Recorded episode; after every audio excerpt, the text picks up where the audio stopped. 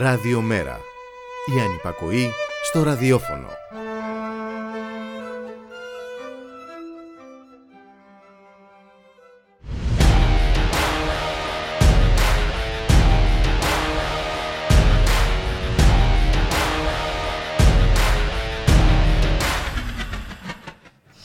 Το πιο σύντομο ανέκδοτο της ημέρας. Ανησυχία στις Βρυξέλλες για το κράτος δικαίου στην Ελλάδα. Έχει βέβαια και η ανησυχία τους εκλεκτούς της. Και όχι, δεν πρόκειται για την καταπάτηση των συνταγματικών δικαιωμάτων χάρη του μνημονιακού υπέρτερου δικαίου. Δεν πρόκειται για την εξαφάνιση συλλογικών συμβάσεων και εργασιακών δικαιωμάτων, ούτε για την αδιαφορία απέναντι στην εκφρασμένη λαϊκή βούληση, για την καταστροφή οικοσυστημάτων, για την επιλεκτική εφαρμογή των νόμων, για τα αλλεπάλληλα εργατικά ατυχήματα, πολλά και θανατηφόρα. Δεν πρόκειται για τους καθημερινούς θανάτους από τον COVID, ούτε για τις δύσκολες μέρες που εγκυμονούν για τους Ευρωπαίους πολίτες οι αποφάσεις της. Ανησυχούν οι Βρυξέλλες για την απόπειρα παρακολούθησης μέσω του λογισμικού Predator που κατήγγειλε ο πρόεδρος του Πασόκ Κινάλ. Και όχι πως πρόκειται για ίσονο σημασίας θέμα, αλλά να, αν η καταγγελία προερχόταν από κάποιον αναρχικό θα περνούσε εντελώς απαρατήρητη. Στην Ελλάδα του 2.0 η ατζέντα αλλάζει με τρομακτική ταχύτητα. Έτσι που η Σαγιονάρα ενός μουσικού υποβαθμίζει τις αντιδημοκρατικές δηλώσεις της Προέδρου της Δημοκρατίας. Ο μάλα μας για το πανό περί Λιγνάδη τη φωτιά επί μια εβδομάδα στη Δαδιά το περιβαλλοντοκτόνο κυβερνητικό νομοσχέδιο, την αγαπησιάρικη συνάντηση του Πρωθυπουργού με το σφαγέα Σαουδάραβα Πετρελαιά που διέταξε τη δολοφονία του δημοσιογράφου Κασόγγι. Δεν είναι δά και ο κακός Πούτιν για να το επιβληθούν από τις ανήσυχες Βρυξέλλες κυρώσεις. Και ποιος ασχολείται με το έγκλημα κατά του 68χρονου εργάτη που ήταν αναγκασμένος να δουλεύει σε αυτή την ηλικία ντάλα μεσημέρι με καύσωνα και έπεσε από τη σκαλωσιά με αποτέλεσμα να χάσει τη ζωή του. Και ποιος νοιάζεται για τις συνεχείς αυτοκτονίες από απόγνωση; Σίγουρα όχι οι Βρυξέλλες. Σήμερα είναι 27 Ιουλίου και μια μέρα σαν σήμερα, το 1948, γεννήθηκε στην Αθήνα ο Παύλος Σιδηρόπουλος.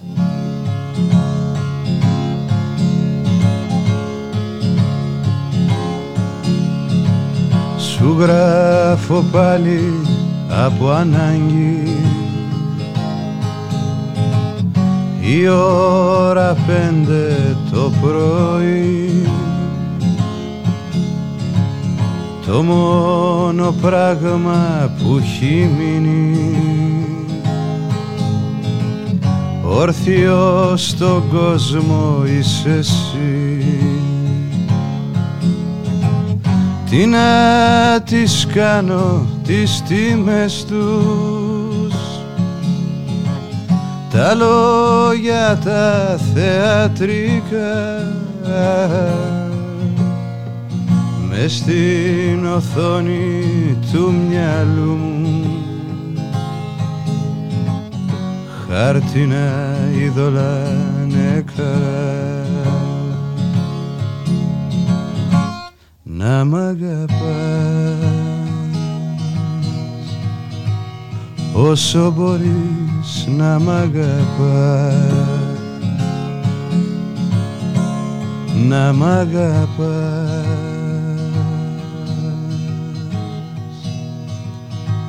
Όσο μπορείς να μ' αγαπάς.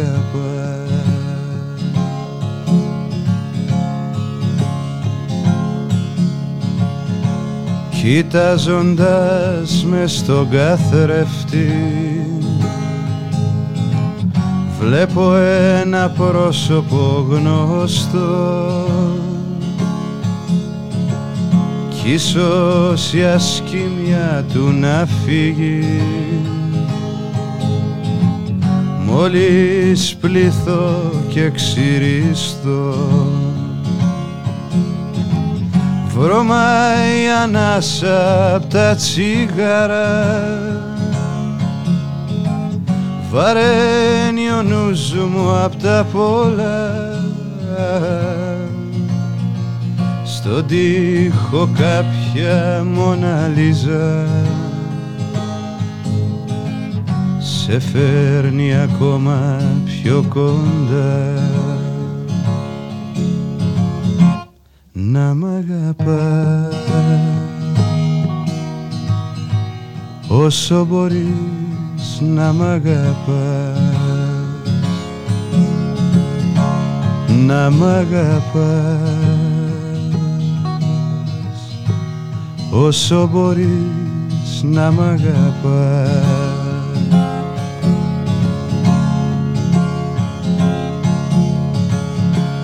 Αν και τελειώνει αυτό το γράμμα η ανάγκη μου δεν σταμάτα. Σαν το πουλί πάνω στο σύρμα. Σαν τον αλήτη που γυρνά. Θέλω να έρθεις και να μ' ανάψεις. Το παραμύθι να μου πεις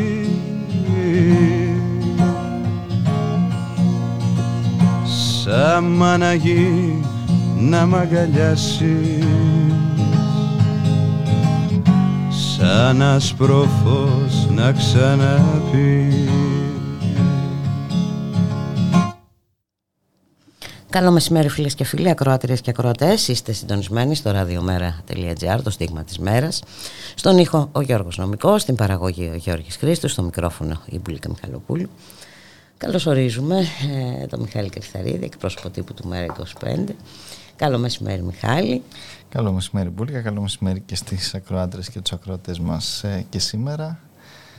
Και από πού θα ξεκινήσουμε σήμερα; Από πού να αρχίσουμε; Νομίζω ότι ας ξεκινήσουμε λίγο με ένα, μια ελαφριά νότα. Ε, με μια... Α, για τις ανακοινώσεις του Πρωθυπουργού θα πεις. Ναι, έχει κάτι πολύ σοβαρό να μας πει το απόγευμα, ε, το οποίο νομίζω ότι θα αλλάξει τη ζωή του καθενός και της καθεμιάς ε, εκεί έξω. Ε, και αναφέρομαι στην ε, πλατφόρμα Gov Wallet ε, την οποία θα παρουσιάσει το απόγευμα μέσα από την οποία βούληκα έχουν να δεις τώρα τι, φοβερά και τρομερά πράγματα θα γίνονται θα μπορείς να έχεις την ταυτότητα και το δίπλωμα οδήγησής σου σε, αυτή την, σε αυτό το ηλεκτρονικό πορτοφόλι χωρίς να χρειάζεται να τα κουβαλάς μαζί σου. Ε, νομίζω ότι αυτό εντάξει, θα λύσει όλα τα προβλήματα που υπάρχουν εκεί έξω στην, στην κοινωνία. Δεν, δεν χρειάζεται να συζητάμε άλλο ούτε για το ρεύμα, ούτε για, το, για την ακρίβεια, ούτε για όλα αυτά τα οποία αντιμετωπίζει καθημερινά ο κόσμος ε, διότι λυθήκανε όλα μέσα από αυτή την, ε, την εφαρμογή και την ε, πλατφόρμα και θα πάμε παρακάτω. Εντάξει, τώρα πέρα από την πλάκα Ok, okay, δεν είναι, προφανώς δεν είναι κάτι κακό. Σίγουρα είναι κάτι που οδηγεί στην περαιτέρω ψηφιοποίηση του κράτους, αλλά τώρα ε, το να προσπαθεί ο Πρωθυπουργός με παρουσιάσεις, με όλη αυτή την ε, τακτική την επικοινωνιακή, να αλλάξει την ατζέντα για να δείξει πως κάτι κάνει η κυβέρνηση. Ε, κοίτα, αυτό είναι, είναι σταθερό ναι, μέλημα ναι. της κυβέρνησης, η αλλαγή Σαφώς. της ατζέντας. Ειδικά όταν υπάρχουν έτσι, επικίνδυνα θέματα. Ναι. Ε. Ακριβώς ε, μπουλικα και κατά τα άλλα επίσης και ο κύριος Κρέκας ε, μας ενημερώνει ότι αύριο θα ανοίξει πλατφόρμα για το Fuel Pass 2 για να πάρουν οι πολίτες ε, την επιδότηση αυτή για να μπορέσουν να φύγουν να πάνε ε, στις διακοπές τους. Ε, εντάξει, οπότε... Ωραία, τα λύσαμε τα ζητήματά μας, τα, τα υπαρξιακά. Δεν ξέρω ναι. βέβαια τι έγινε χθες στη Σύνοδο, διότι δεν έχω δει και να υπάρχει και μια ιδιαίτερη ενημέρωση για μετά τη Σύνοδο. Τίποτα ιδιαίτερο τίποτα το ιδιαίτερο. Μάλλον προφανώς γι' αυτό σχολιόμαστε με το wallet ε, gov.gr. Έτσι. Ε, για κατά τα άλλα, εντάξει, είχαμε βέβαια και τις ε, φοβερές και τρομερές παρουσίες χθες με τους ε, Σαουδάραβες εδώ, με τον πρίγκιπα της Σαουδικής Αραβίας. Ε, αυτόν τον καλό τον κύριο. Αυτόν τον καλό άνθρωπο που είναι στη σωστή πλευρά της ιστορίας. Έτσι, δεν ανήκει σε τίποτα φωνιάδες ε, όπου τον υποδέχτηκε ο Πρωθυπουργός ε, στο Μαξίμου με όλη του την, ε, την παστρατιά. Επίσης, να πω μπουλικα ότι και αυτός φορούσε σαγιονάρε. Δεν ξέρω αν αυτό έχει καμία σημασία, αν αυτό έχει να κάνει μόνο με τη παρουσία στο Προεδρικό Μέγαρο. Αλλά εντάξει, καλά, προφανώς είναι και η, η επίσημη ενδυμασία ε, των, ε, των ανθρώπων. Σε κάθε περίπτωση, Τώρα πέρα από την, από την πλάκα το, το συγκεκριμένο ζήτημα είναι κάτι το, το εξαιρετικά σοβαρό και σημαντικό διότι μιλάμε για ένα καθεστώς δολοφονικό Ε, μιλάμε για όλη αυτή την, ε, την κατάσταση την οποία έχουμε δει και στην Σαουδική Αραβία αλλά και όχι μόνο όπως λέγαμε και χθες και όσον αφορά την Ιεμένη ε, και βέβαια θυμόμαστε Κράτος πολύ καλά δολοφόνος. ακριβώς και τη δολοφονία του Τζαμάλ ε, Κασόγκη αλλά κατά τα άλλα εδώ φαίνεται πως ε, η κυβέρνηση προσπαθεί να παρουσιάσει όλη αυτή την ε, συνάντηση και την επίσκεψη ως μια φοβερή και τρομερή επιτυχία. Πάντα βέβαια με τη βοήθεια και των μέσων ενημέρωσης και συγκεκριμένα και όλος του κυρίου Πορτοσάλτη και του κυρίου Οικονόμου οι οποίοι χθες στο πρωινό του, του Sky μας λέγανε ότι δεν υπήρχαν και 300, οι 300 λιμουζίνες που ζήτησαν οι Σαουδάραβες και αναγκαστήκαμε να φέρουμε μέχρι και απ' έξω λιμουζίνες τώρα για να Πω, πω, δεν εξυπηρετήσουμε τη είχαμε συγκεκριμένη 300 επίσκεψη. λιμουζίνες. Μάλλον ναι. Τόσες χρειάστηκαν. Εντάξει, πολύ ξέρεις, είμαστε και μια χροντολοπαρικία τώρα. Εμείς 300 λιμουζίνες πού να τις ε, να τις βρούμε. Οι άνθρωποι είναι μαθημένοι με διαμάντια, με, με, με άλλη ε, λογική. Τόσες χρειάστηκαν. Συγγνώμη, τι όμως. έφερνε μαζί του.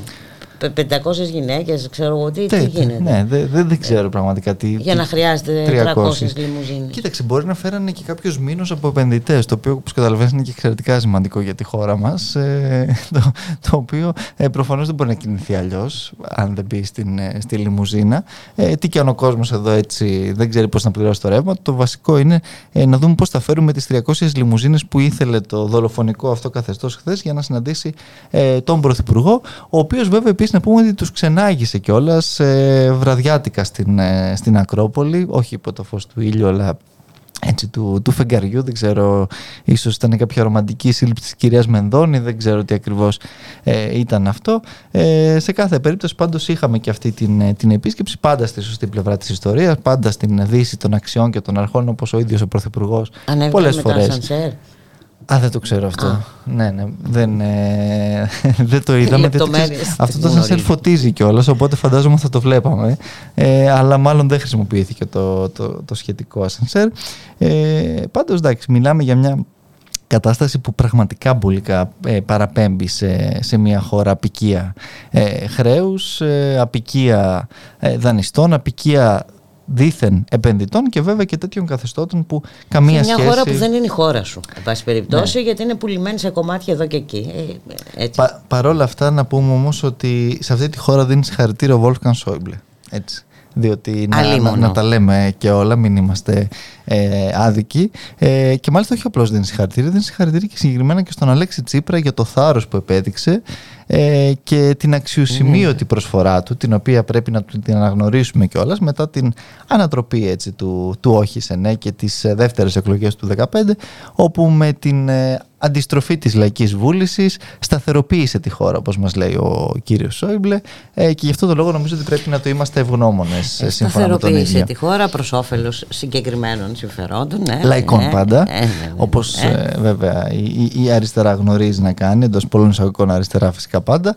Ε, και μάλλον και αυτός είναι και ο λόγος Μπούλικα που έχει, έχουν ξεχυθεί αυτές τις μέρες ο κύριος Δραγασάκης και άλλοι να, να δικαιολογήσουν ε, την ε, μεταστροφή του δημοψηφίσματος και το πώς τους βοήθησε, μάλλον σε αυτή τη λογική, στο να μπορέσουν μετά να σταθεροποιήσουν ε, αυτό το καθεστώς το οποίο βλέπουμε και σήμερα φυσικά και με την, μα- γιατί το λέει κιόλας και αυτό μέσα ο κύριος Σόμπλε ότι βοήθησε μετά και στην διάδοχη κυβέρνηση, άρα προφανώς την κυβέρνηση του κ. Μητσοτάκη ε, να συνεχίσει αυτό το έργο. Πράγματι αυτό βλέπουμε, αυτή την γνωστή συνέχεια, την οποία δυστυχώς βέβαια βιώνουμε εμείς ε, στο πετσί μας και όχι ο κύριος Σόιμπλε Μπούλικα, ο οποίος μας κουνάει από μακριά έτσι την, ε, ε, το μαντίλι του. Και γιατί όχι. Ε, ε. Ε, βέβαια. Τέλος πάντων, επειδή συγχύστηκα, πάμε για ένα μουσικό διάλειμμα.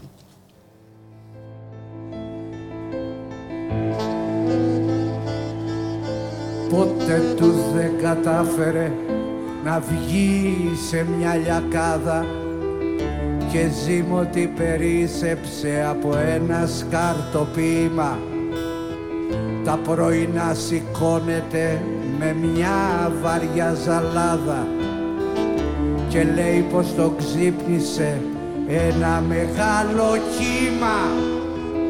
Κρεμάει τις αφίσεως του στα παραθυρά του. Κρύβει το φως μα κρύβει κι όλα τα άλλα. Γιατί το μόνο που λαχτάρισε ως λαφυρά του είναι μια θάλασσα να φτάνει ως τη σκάλα. Βάζει σημάδια με στυλό πάνω στον τοίχο του. Με μετράει το ύψος του που πόντο πόντο χάνει. Μα κάθε βράδυ όταν βγαίνει από τον ύπνο του στέκεται όρθιος και τρυπάει το ταβάνι. Είναι που ονειρεύεται. Δικό σας Πως μπαίνει μέσα σε παλιές φωτογραφίες. Ξέρει αν μπορούσε. Θα κάνε μία απ' τα ίδια αλλά τι νόημα έχει το όνειρο χωρίς μικρές νοθείες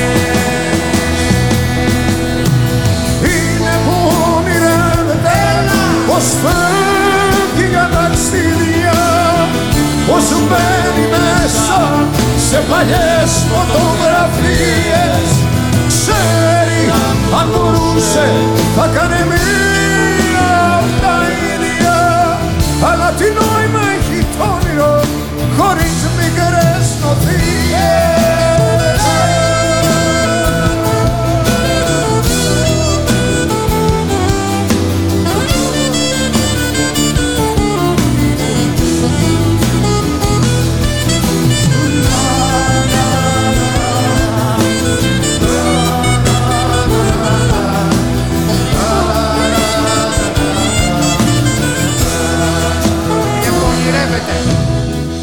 Είναι που ονειρεύεται.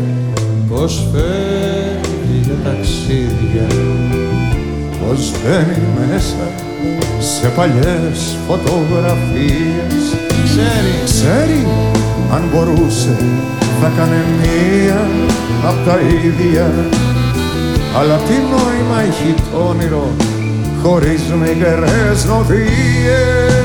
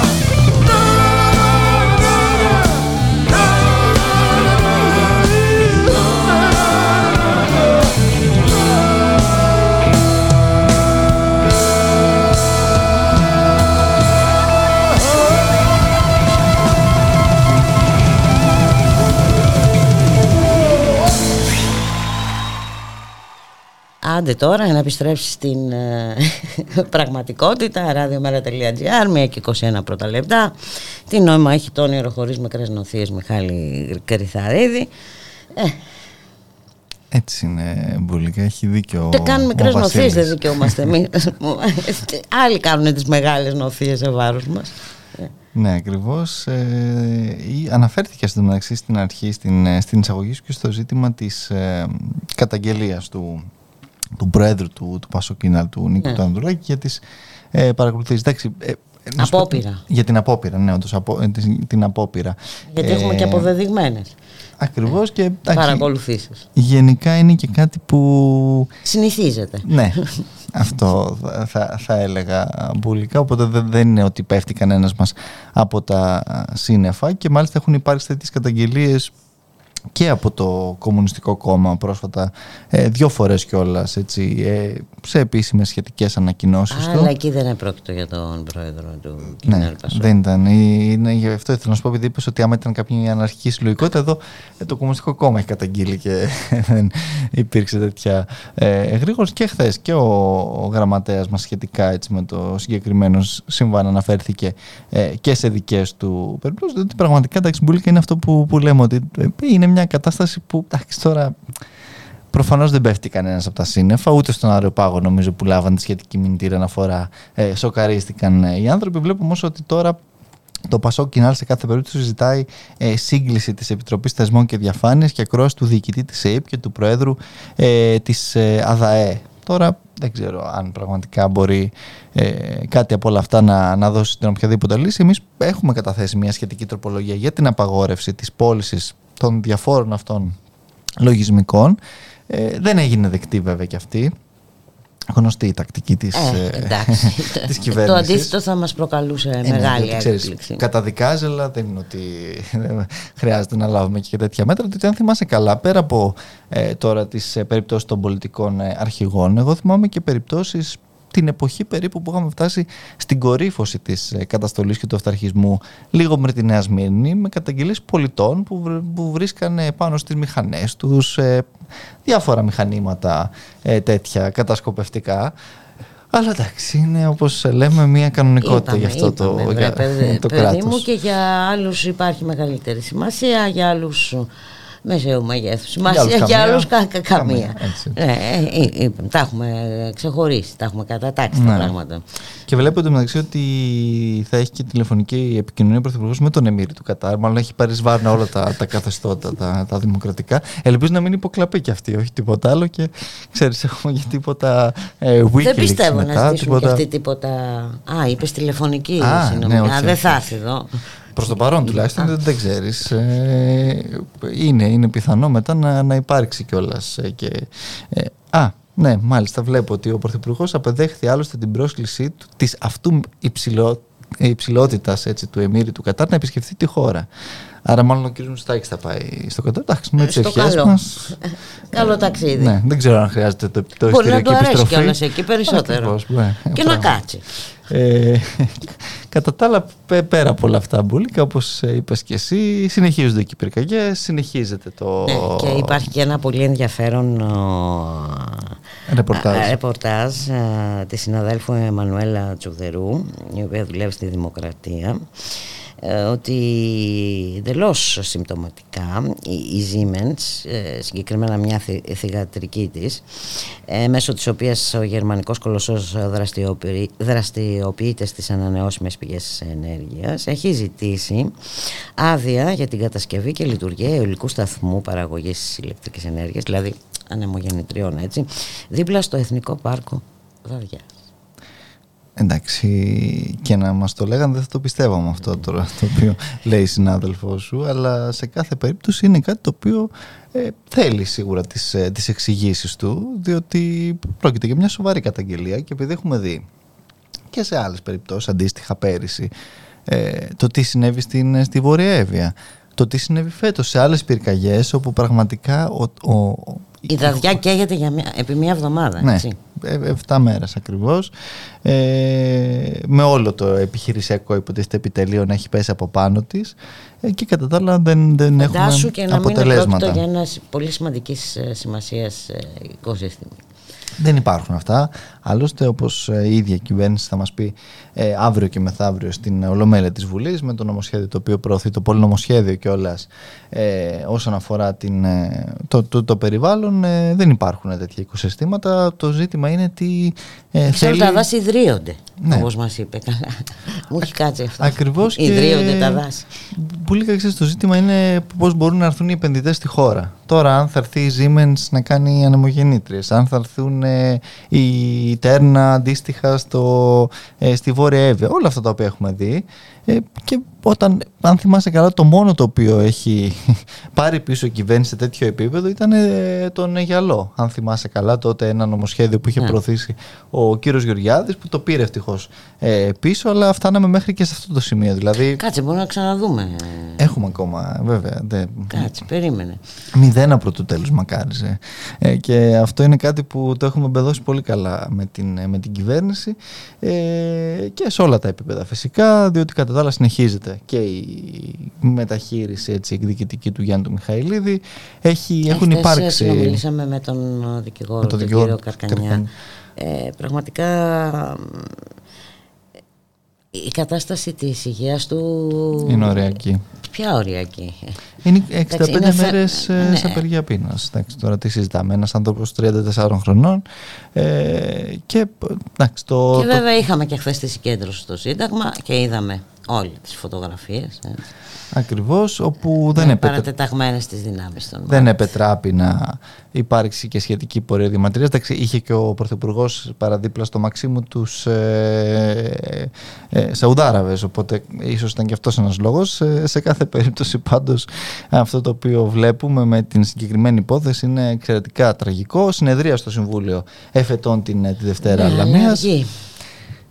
Υποτίθεται πως έχουν δοθεί διαβεβαιώσεις Μπούλικα ότι μέχρι την Παρασκευή θα υπάρξει σχετική απόφαση. Ξέρεις, κάθε λεπτό που μετράει όμως έχει πολύ μεγάλη σημασία. Ακριβώς και γι' αυτό το λόγο κιόλας να πούμε ότι έχουν προβεί σε κατάληψη συμβολική ε, από το πρωί και στα γραφεία εδώ της ε, ΑΔΕΔ στην Αθήνα αλλά και πριν από λίγο και στο Εργατικό Κέντρο Θεσσαλονίκης ε, μέλη της ε, συνέλευσης Επιτροπή, ναι, ακριβώς αλληλεγγύης. αλληλεγγύης. Η συνέλευση αλληλεγγύης. Και ε, πιέζοντας φυσικά στην, στην κατεύθυνση της ε, ουσιαστικά του, του αυτονόητου αυτό που λέμε και εμείς τόσο καιρό με την με τη διεκδίκηση των, ε, των δικαιωμάτων του, του Γιάννη του, του Μιχαηλίδη για την εφαρμογή του νόμου. Έτσι. Δεν συζητάμε για κάτι το οποίο είναι τόσο εξεζητημένο ή πολυτελές, αλλά ακόμα και εκεί βλέπουμε δυστυχώς την στάση της ε, κυβέρνησης ε, Μπούλικα και η οποία στάση φυσικά ε, έχει ε, συνήθως ακριβώς αυτή την ε, μεταχείριση όταν έχει να κάνει με ανθρώπους που προέρχονται από τον αντιεξουσιαστικό ή αναρχικό χώρο. Έβλεπα, διάβαζα και, και πριν και μία άλλη είδηση για την ε, Πόλα Ρούπα η οποία και αυτή ζήτησε άδεια όπως ε, δικαιούται Όπως και δικαιούται. αυτή με βάση το 1 τρίτο της ποινής της ε, και τα σχετικά και εκεί επίσης το, το Συμβούλιο ε, απέρριψε λόγω ακριβώς των αναρχικών ε, ιδεών της ε, Μπούλικα διότι Ε, αυτή είναι η κοίταξε, είναι και φιλελεύθερη πιο επικίνδυνη δημοκρατία. από το Λιγνάδι ε, που αφέθηκε ελεύθερος. έτσι. Ε, ναι, δεν είναι αναρχικός ο Λιγνάδης. Οπότε εντάξει, τουλάχιστον ε, ξέρεις, είναι εντός του, Το να του είσαι πλαισίου. αναρχικός είναι, έχει πολύ μεγαλύτερη Απαξία βαρύτητα ναι, για, από το να έχεις καταδικαστεί σαν βιαστής. Ε. Ανηλίκων κιόλας. Ανηλίκων, Δεν ναι. ε, μιλάμε κιόλας απλά. Ε, απλά. Δεν είναι ούτε αυτό απλό, αλλά ε, ε, καταλαβαίνουμε ότι αυτό έχει ακόμα μεγαλύτερη ε, βαρύτητα και, και σημασία. Αλλά ε, έτσι είναι δυστυχώς ε, τα πράγματα όσον αφορά την, ε, την ελληνική δικαιοσύνη. Ελπίζουμε ε, τουλάχιστον ε, και στο εφετείο, μετά και την άσκηση της ΕΦΕΣ και από την πλευρά της ε, εισαγγελέως, ε, να ξαναειδωθούν πολλά πράγματα από αυτά.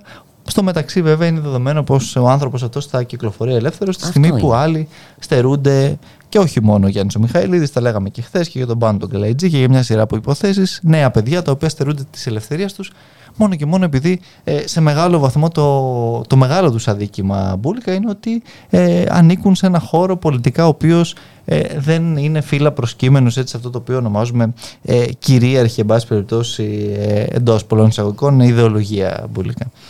Έτσι είναι και βέβαια η τραγικότερη για μένα είδηση της χθεσινής ημέρας ήταν ε, ο θάνατος ενός ανθρώπου 68 χρονών έτσι, που, που είναι αναγκασμένος να δουλεύει στην οικοδομή. Έτσι. Ποιος τον ανάγκασε άραγε μπουλικα. ε, δούλευε στην οικοδομή μέρα μεσημέρι μέσα στ- στον καύσωνα μέσα σε τόσο υψηλές ε, θερμοκρασίες. Και έπεσε από τη σκαλωσιά, ναι. Ε, και ποιος τον ανάγκασε άρα για αυτόν τον άνθρωπο, μάλλον οι, οι συνθήκες ε, όλες αυτές τις οποίες ζουν και οι άνθρωποι έτσι, αυτής της ηλικίας, με συντάξεις οι οποίες έχουν μείνει Και αν παγιωμένες. είχε πάρει Και αν, σύ- ναι, σύνταξη. προφανώς. Ε, με και αυτούς να έχουν να αντιμετωπίσουν την ακρίβεια στα σούπερ μάρκετ, στο ρεύμα, με όλες τις περικοπές που έχουν ζήσει και αυτοί όλα αυτά τα χρόνια και με ότι ακριβώς ε, όλα αυτά συνεπάγονται για την, για την καθημερινότητά τους ε, μπουλικα. Μιλάμε για εγκλήματα. Ε, για καθημερινά εγκλήματα. Αλλά για αυτά δεν θα λογοδοτήσει κανείς, ε, ούτε θα μπει κάποιος ε, στη φυλακή, ούτε, Ούτε θα ανησυχήσουν οι Βρυξέλλες. ούτε θα ανησυχήσουν όχι σε καμία περίπτωση, διότι Ε, εκεί όπως ε, μαθαίνουμε η πορεία είναι η, η πορεία της σταθερότητας και της σταθεροποίησης της χώρας ε, για την οποία μας δίνουν και, και συγχαρητήρια τη στιγμή που η κατάσταση που επικρατεί στην, στην κοινωνία είναι πραγματικά έκρηθμη και εκρηκτική και όχι μόνο εδώ που λέει έτσι, διότι όλη αυτή η κατάσταση που επικρατεί εδώ βλέπουμε και το τι συμβαίνει. Σε μικρό ή μεγάλο βαθμό. σήμερα μόνο υπάρχει μία απεργία στη Λουθχάνσα στην, στη Γερμανία όπου ουσιαστικά έχουν παραλύσει όλα τα αεροδρόμια της, της χώρας. Την ίδια μέρα επίσης τους σιδηροδρόμους στο Ηνωμένο Βασίλειο και εκεί συνεχίζει. συνεχίζουν τις κινητοποίησεις, είχαν κάνει και τις προηγούμενες μήνες. Ακριβώς είναι μια κατάσταση που πραγματικά η κοινωνία βράζει και εύλογα βράζει, διότι όντως τα διέξοδα είναι πάρα πολύ μεγάλα και αυτό το οποίο βλέπουμε και, και στην μάλιστα η επιμονή ε, σε αυτά τα αδιέξοδα. Βέβαια. Και αυτό το οποίο... Καμία αλλαγή πλεύσης. Έτσι. Μα δεν, είναι, δεν υπάρχει αλλαγή πλεύσης. Ε, οι ηγεσίες τις οποίες βλέπουμε ε, στις Βρυξέλλες και όχι μόνο επιμένουν στο γνωστό τους ε, δρόμο που δεν είναι βέβαια η εξυπηρέτηση των συμφερόντων των αναγκών που υπάρχουν ε, όχι μόνο στον ελληνικό λαό αλλά ακριβώς και, και ευρύτερα. Ωραία. Μία και 33 πρώτα λεπτά. Σε αποδεσμεύουμε. Να σας, ευχαριστήσουμε πάρα πολύ. Καλή Θα συνέχεια. πούμε αύριο. Αύριο. Αύριο. Καλώς εχόντων των πραγμάτων. Πάντα. Πάντα. Ε, και αύριο και μεθαύριο. Μετά μετά δεν θα τα λέμε για ένα διάστημα. Το ξέρουμε ότι θα, θα λείψουμε στους, στις ακροάτρες και τους όκρατες μας, αλλά θα τα ξαναπούμε προς τα τέλη μετά του μήνα πάλι. Προς τα τέλη Αυγούστου. Λοιπόν, προς το παρόν ραντεβού αύριο. Γεια σας. Γεια χαρά.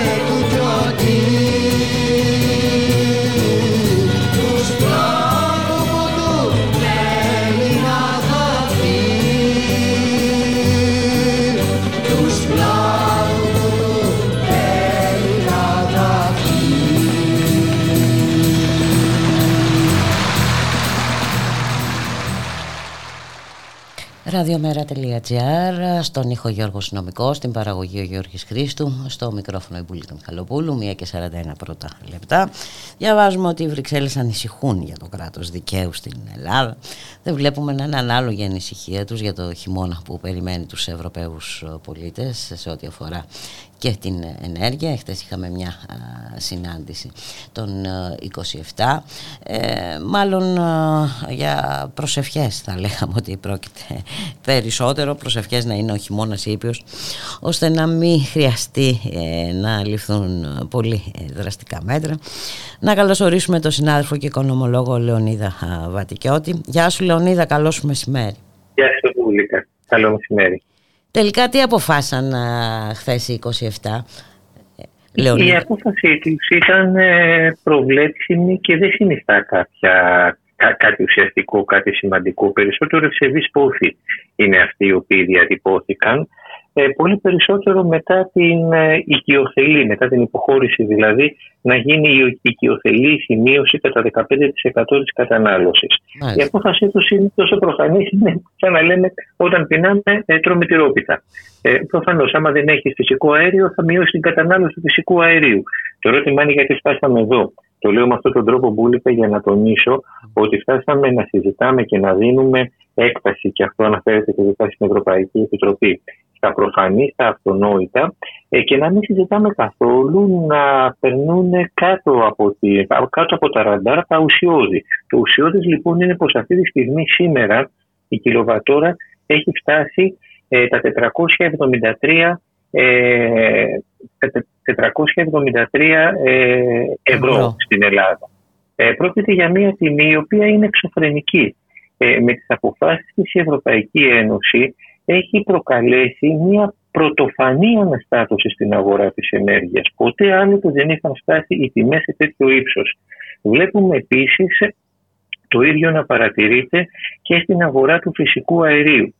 Ε, για πρώτη φορά βλέπουμε τις ε, τιμές στην αγορά του φυσικού αερίου να ξεπερνάνε τα 210 ευρώ ε, ανά μεγαβατόρα. Είναι μια τιμή η οποία είναι δεκαπλάσια των, των συνηθισμένων όλη την περίοδο από το 2010 μέχρι το 2020 ε, οι, οι τιμές ήταν 10 φορές χαμηλότεροι από αυτή που έχουμε φτάσει σήμερα.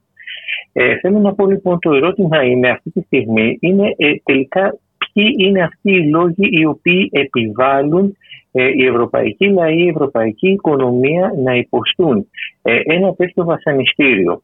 Ε, το σκεπτικό το αρχικό υπό το οποίο επιβλήθηκαν οι κυρώσεις, δηλαδή να υποστήσει μια η Ρωσία, δεν ισχύει.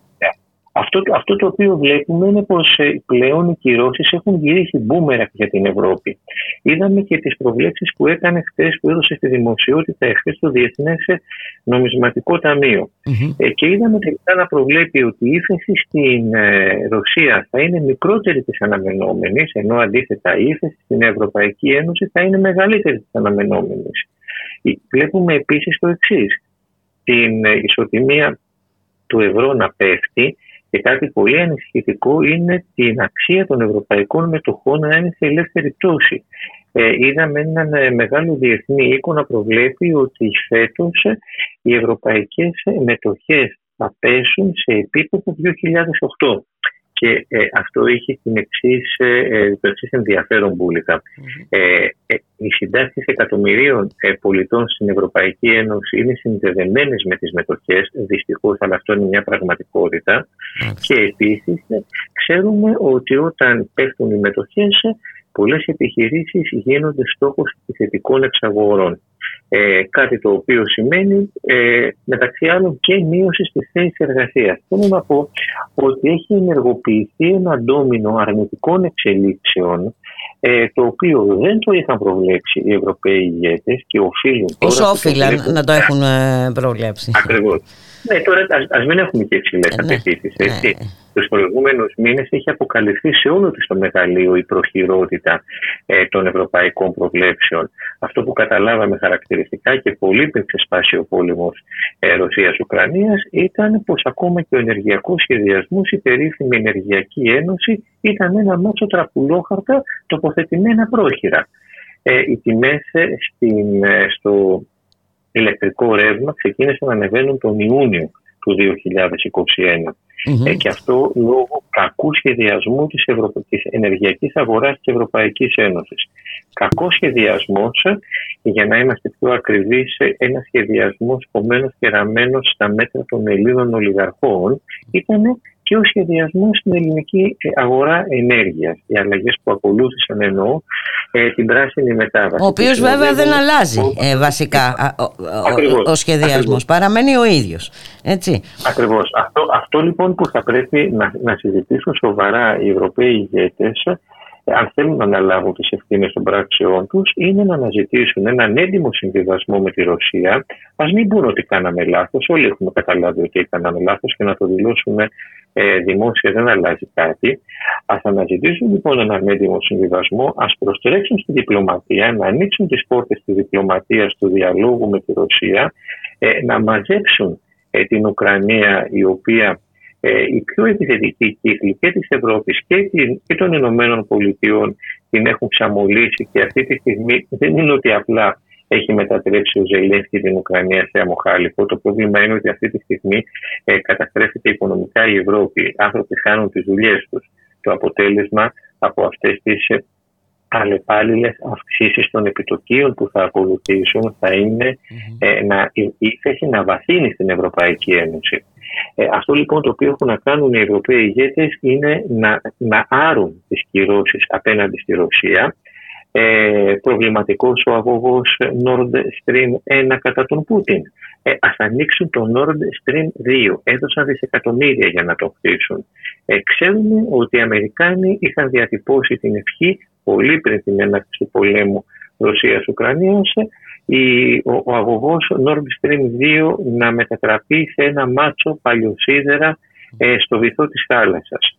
Ε, οι Αμερικάνοι έχουν συμφέρον από μια τέτοια εξέλιξη προκειμένου να εξάγουν το υγροποιημένο φυσικό αέριο που τώρα συνειδητοποιούν οι Ευρωπαίοι κι άλλο ένα κραυγαλαίο παράδειγμα της προχειρότητας με την οποία παίρνουν αποφάσεις ότι οι Αμερικάνοι που τους πίεζαν ε, να υψώσουν το ενεργειακό τείχος με τη Ρωσία δεν μπορούν πια να τους καλύψουν. Το ερώτημα λοιπόν είναι ότι αυτή τη στιγμή ε, δεν υπάρχει ούτε η η ποσότητα, η αναγκαία του φυσικού αερίου προκειμένου να καλυφθούν οι ευρωπαϊκές ε, ανάγκες τον χειμώνα που έρχεται και είναι και κάτι ακόμα. Ακόμα και αυτό το φυσικό αέριο το οποίο θα βρεθεί θα είναι σε μια τέτοια ε, τιμή ε, το οποίο, η οποία θα είναι αβάσταχτη για την ευρωπαϊκή οικονομία. Υπάρχουν μεγάλες επιχειρήσεις ε, της Γερμανίας κυρίως, οι οποίες έχουν ανακοινώσει ότι με αυτές τις τιμές αδυνατούν να λειτουργήσουν. Πέρσι είδαμε να συμβαίνει αυτή η κατάσταση με τη βιομηχανία αλουμινίου, που είναι μια βιομηχανία, ένας κλάδος έντασης ενέργειας. Φέτος θα ακολουθήσουν πολύ ακόμα τέτοιοι κλάδοι. Και μιας και αναφερθήκαμε στην ε, Γερμανία. Ε, είναι να απορρεί κανείς και με την πρόταση που κατέθεσε ο Κυριάκος Μητσοτάκης. Ε, αυτή η πρόταση μπουλικα έχει ορισμένες κοινοτοπίε, έχει μια αυθαιρεσία ε, και ένα σημείο το οποίο ε, ε, οφείλει να μας ανησυχήσει. Ε, η κοινοτοπία είναι ότι πρέπει να αγοράσουμε ποσότητες φυσικού αέριου μέχρι το Σεπτέμβριο. Ε, Προφανώς κανένας δεν περίμενε κανένα πρωθυπουργό να διατυπώσει αυτή την πρόταση για να ξεκινήσει να, να, ξεκινήσει να αγοράζει τις απαραίτητες ε, ποσότητες. Ε, Επίσης, η, η διατύπωση που υπάρχει στην επιστολή του Πρωθυπουργού ότι θα αρχίσει η τιμή του φυσικού αερίου να πέφτει είναι μια αυθαίρετη σκέψη ε, για τον απλό λόγο ότι κανένας μέχρι στιγμής δεν μπορεί να εξασφαλίσει κάτι τέτοιο. Αυτό είναι ένας ευσεβής πόθος. Αυτό όμως που θα πρέπει να μας ανησυχήσει και πιστεύω δηλαδή ότι το καλύτερο για τους ε, για, για τους λαούς θα ήταν να μην υιοθετηθεί είναι ένας πανευρωπαϊκός μηχανισμός αποζημίωσης των βιομηχανικών καταναλωτών. Ε, και εδώ ο λόγος αφοράς συγκεκριμένα τη γερμανια Ε, όταν ε, στη διάρκεια της ελληνικής κρίσης η Γερμανία είχε επινοήσει τους πιο αδιανόητους εκείνη την εποχή μηχανισμούς έτσι ώστε να μην επιβαρυνθεί ο Γερμανός ε, πολίτης, ο Γερμανός φορολογούμενος και οι υπόλοιποι Ευρωπαίοι φορολογούμενοι ούτε ένα ευρώ από, τη, από τα μέτρα διάσωσης εντό εισαγωγικών προφανώς. Προφανώς. Ναι. Το, το είδαμε και αυτό.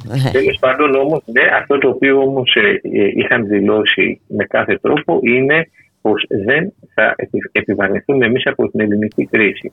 Τώρα, με ποιο αέρα βγαίνει ο Έλληνα Πρωθυπουργός και λέει να επιβαρυνθούν οι Ευρωπαίοι πολίτες από το αυξημένο κόστος που θα πληρώσει η γερμανική ε, βιομηχανία ε, το φυσικό αέριο πραγματικά δεν το κατανοώ. Είναι ένας μηχανισμός ο οποίος μετακυλεί την, ε, το κόστος μιας ψυχροπολεμικής ε, πολιτικής στους ευρωπαϊκούς λαούς. Οι ευρωπαϊκοί λαοί ήδη έχουν επιβαρυνθεί με ένα τεράστιο κόστος να πληρώνουν ε, λογαριασμούς ενέργειας που είναι ε, ακόμα και 10 φορές υψηλότεροι σε σχέση με το παρελθόν και το μόνο που μας έλειπε είναι να πρέπει να πληρώνουμε ε, τα αυξημένα κόστη της Volkswagen και της χημικής βιομηχανίας Μπάς στην Είναι, είναι τρομερό αυτό, Λεωνίδα, ε, πραγματικά. Ε, δεν ξέρω, ε, μεγάλο θράσος ε, χρειάζεται και να, το, να ζητάς κάτι τέτοιο. Το θέμα είναι, Λεωνίδα, το θέμα είναι τι κάνουμε. Τι είπες; Το, θέμα είναι τι κάνουμε αυτή τη στιγμή. Ναι, ναι, αυτό είναι το ζητούμενο. Γιατί ε, ε, από ό,τι βλέπουμε δεν μπορούμε να περιμένουμε και πολλά πράγματα έτσι, ε, από τους ε, Ευρωπαίους. τα έχουμε δει αυτά και στο παρελθόν. Απλά επιβεβαιώνεται μια παγιωμένη κατάσταση, θα έλεγα. Ε, πιστεύω ότι υπάρχουν μέτρα τα οποία μπορούν να εφαρμοστούν τώρα Ε, είναι μέτρα δηλαδή που δεν προϋποθέτουν να γίνει κοινωνική επανάσταση και είναι μέτρα τα οποία μπορούν να μειώσουν κάθετα τους λογαριασμούς.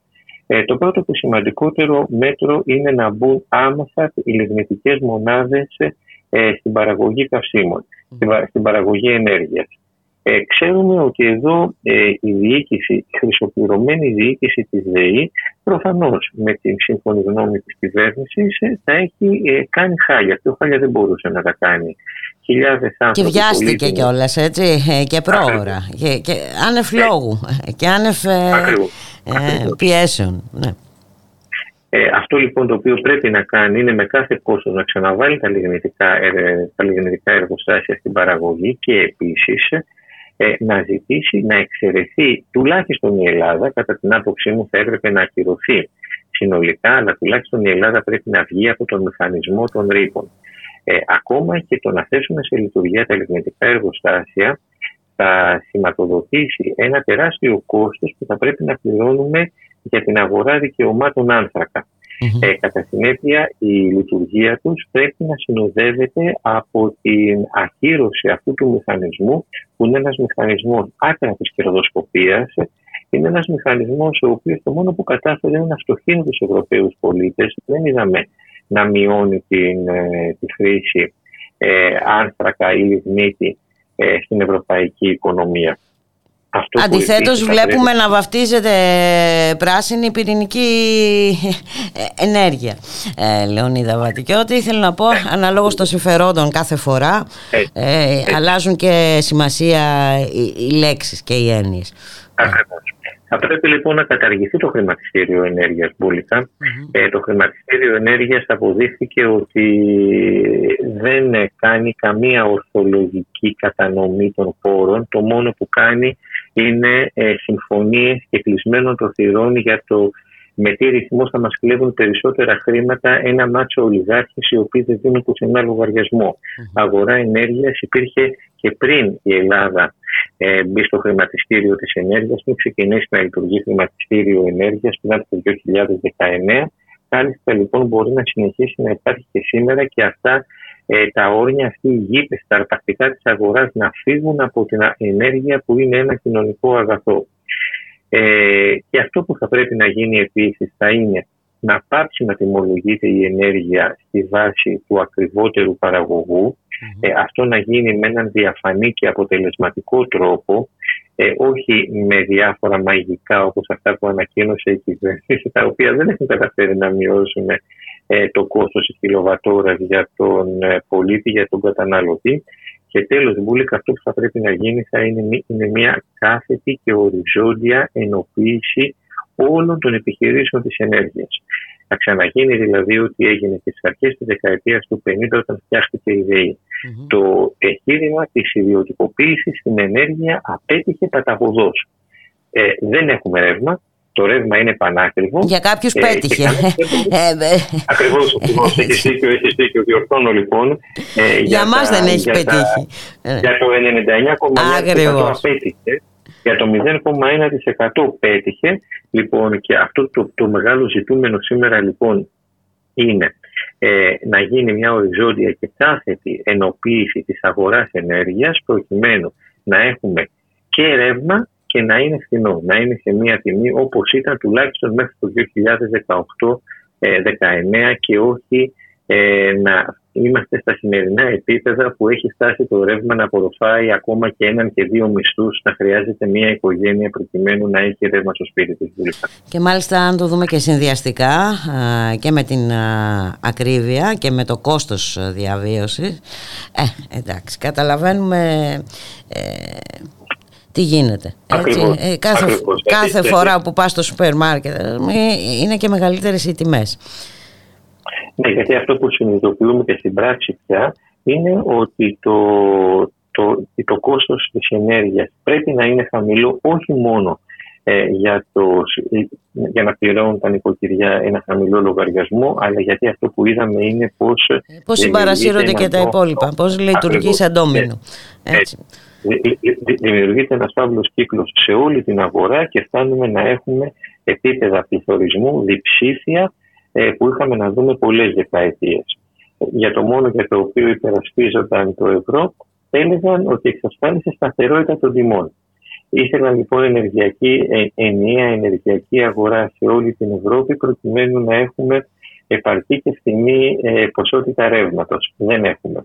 Ήθελαν το ευρώ προκειμένου ε, να έχουμε σταθερότητα των τιμών και επέστρεψαν οι τιμέ εκεί που ήταν τη δεκαετία, ο πληθωρισμό ενώ τη δεκαετία του 80. Mm-hmm. ζούμε δηλαδή μια ε, αλλεπάλληλες αποτυχίες και καταρρεύσεις ενός μοντέλου ε, το οποίο αυτό ε, συμβαίνει σε βάρος των λαϊκών οικογενειών. Αυτή τη στιγμή δηλαδή χωρίς να έχει γίνει κάποια μείωση στις μισθούς μας ε, όλοι έχουμε φτάσει το ίμιση των μισθών και υπάρχουν φυσικά και άλλες κατηγορίες όπως οι συνταξιούχοι που έχουν χάσει πολύ περισσότερα ε, λόγω του ότι πολύ μεγαλύτερο μέρος της σύνταξής τους αφιερώνεται στα βασικά αγαθά Έτσι είναι και για να μην βάλουμε και, όλες τα, και, και όλα τα ε, υπόλοιπα, να μην μιλήσουμε για εργασιακές σχέσεις, ε, έτσι το επίπεδο των εργασιακών σχέσεων, να μην μιλήσουμε για απολύσει κτλ. κτλ.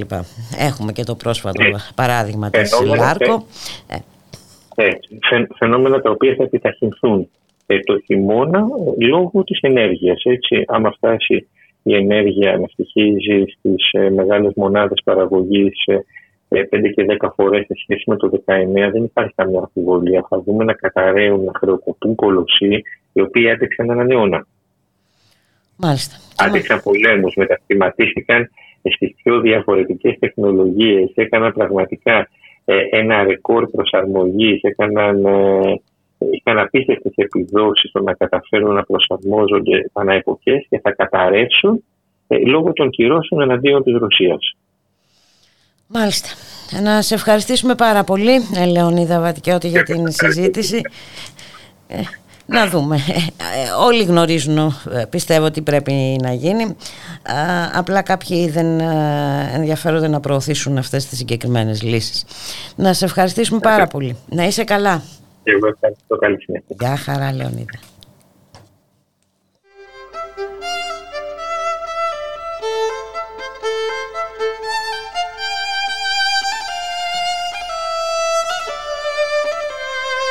Ραδιομέρα. Η ανυπακοή στο ραδιόφωνο.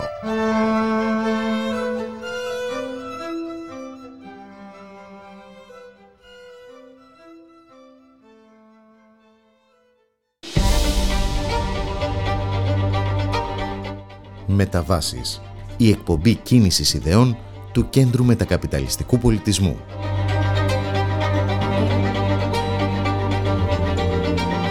Μεταβάσεις.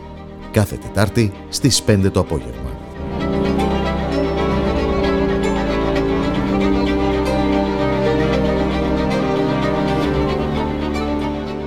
Βέτο. Δευτέρα έως Παρασκευή 3 με 5 μεσημεριάτικα εδώ, στο radiomera.gr με τον Θοδωρή Βαρβαρέσο Δρόσο και τον Δημήτρη Λιάπη. Μια εκπομπή για την πολιτική, κοινωνία, πολιτισμό και άλλα πολλά που θα ανακαλύψουμε μαζί. Εσείς θα θέσετε βέτο σήμερα. Έτσι πρέπει παιδάκι μου.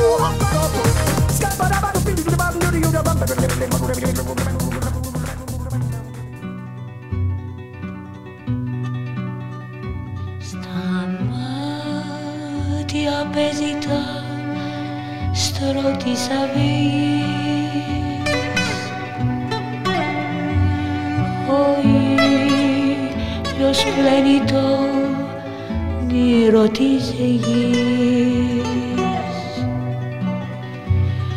Πλατή ποτάμι αγάπη και βαθύ κουράστηκε και πάει να κοιμηθεί. Για ποιο ταξίδι κίνησες να πας Να με θυμάσαι και να μ' αγαπάς. Σου καλεύει Ανατολή μικρό φίλι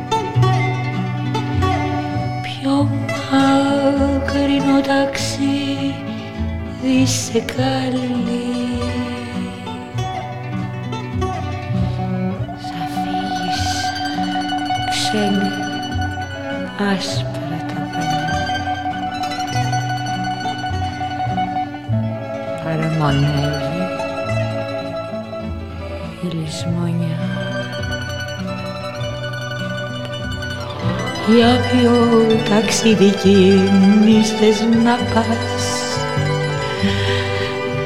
Να με θυμάσαι και να μ' αγαπάς. Σου κλέβει η Ανατολή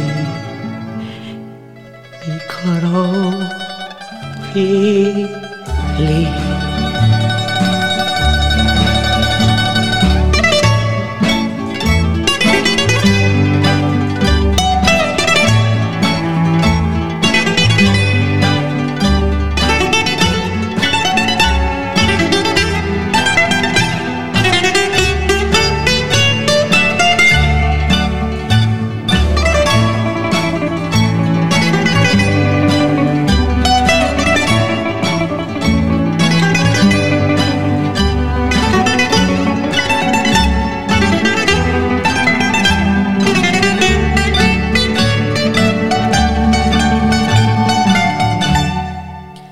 Ραδιομέρα.gr, η ώρα είναι 2 και 5 πρώτα λεπτά, στον ήχο Γιώργος Νομικός, στην παραγωγή ο Γιώργης Χρήστου, στο μικρόφωνο η Μπούλικα Μιχαλοπούλου.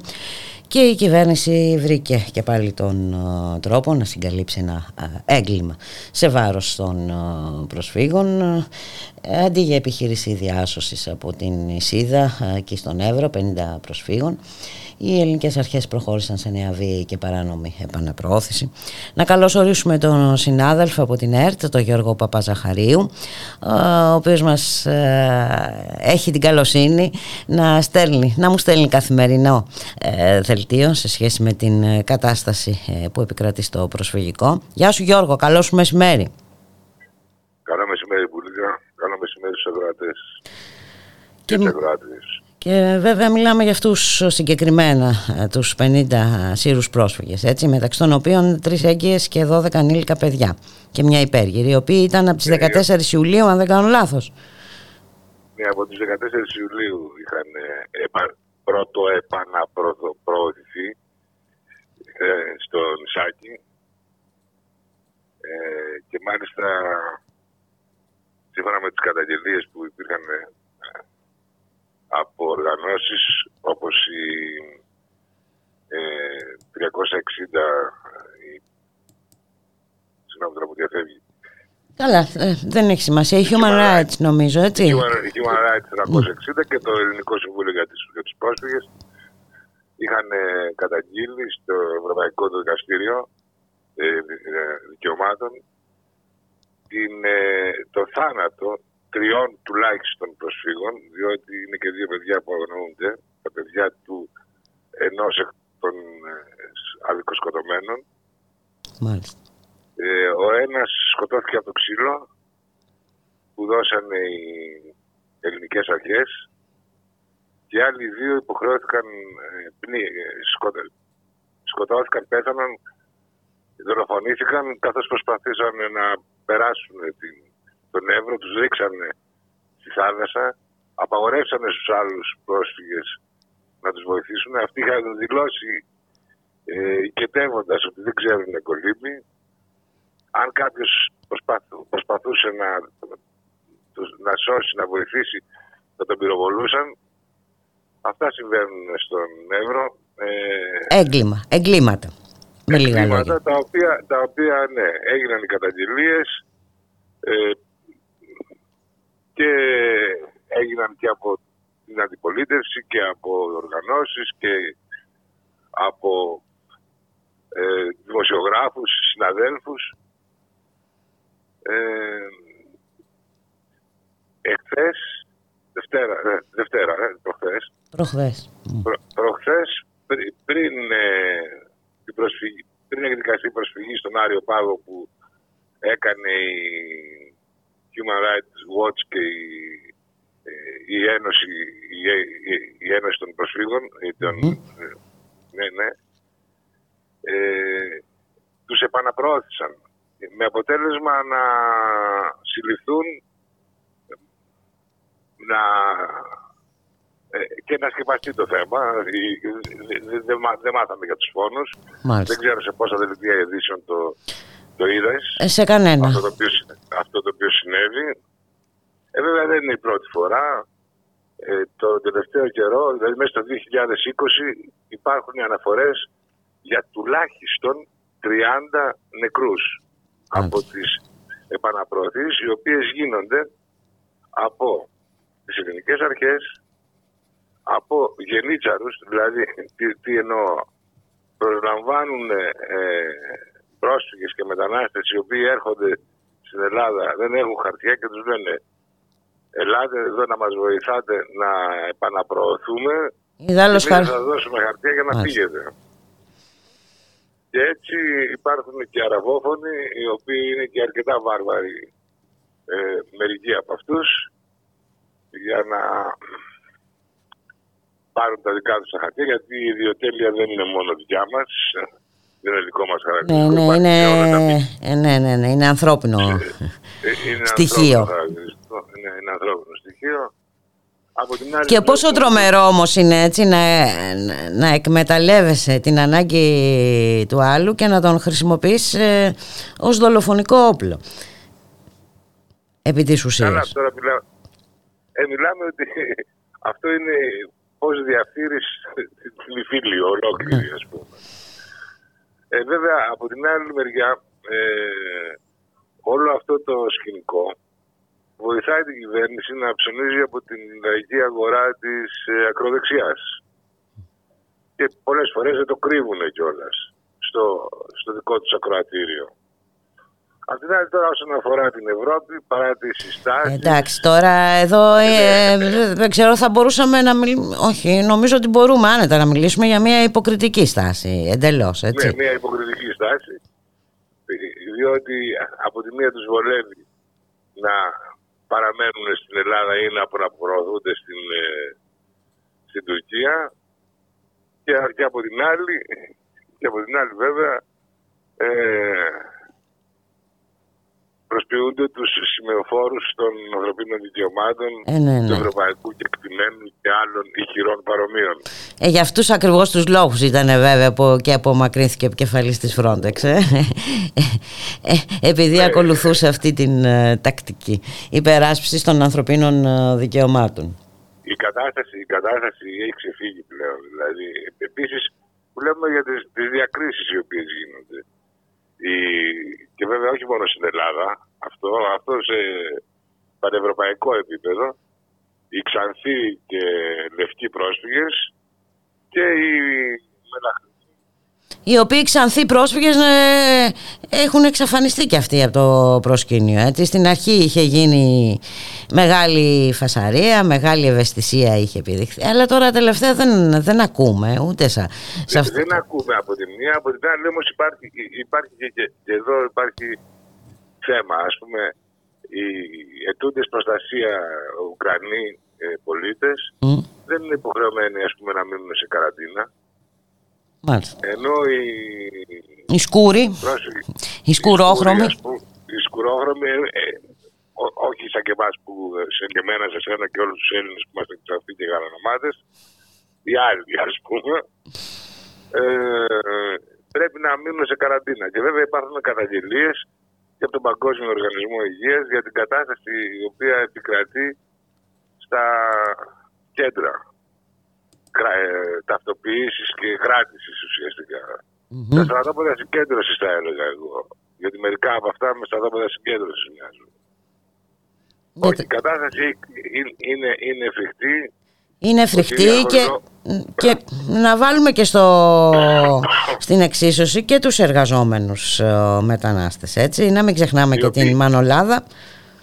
Ναι, και τους εργαζόμενους μετανάστες και τους εργαζόμενους σε δομές οι οποίοι έχουν να πληρωθούν από το Γενάρη. Μάλιστα. Και σήμερα νομίζω και, έχουν και, συγκέντρωση; Έχουν συγκέντρωση σε 11 η ώρα. Σε 11 η ώρα είχαν συγκέντρωση. Ναι, είχαν συγκέντρωση σήμερα. Τη δεύτερη σε αυτήν Και μάλιστα στις δομές φιλοξενίας ασυνόδευτων ανηλίκων. Ε, μια πολύ ευαίσθητη τώρα, κατηγορία. Και, και, κάτι, και, και, μια, και μια και μου έδωσε στην πάσα για τα ασυνόδευτα ανήλικα. Έχει περάσει, όπως όλα βέβαια, χωρίς την πρέπουσα σημασία και δεν έχει γίνει έρευνα για το θέμα των ε, ασυνόδευτων ανήλικων της ε, ΜΚΟ Solidarity της ε, κυρίας Λιμπεράκη, η οποία τυχαίνει ένα και ξαδέλφη του Πρωθυπουργού, η οποία πρόθεσε, συγγνώμη, ε, έστερνε τα παιδιά στον Λιγνάδη για να μάθουν θέατρο και σύμφωνα με καταγγελίες. Ναι, ναι. Και σύμφωνα με καταγγελίες τα παιδιά αυτά δεν θέλουν να ξαναπάνε και κλαίγανε, αλλά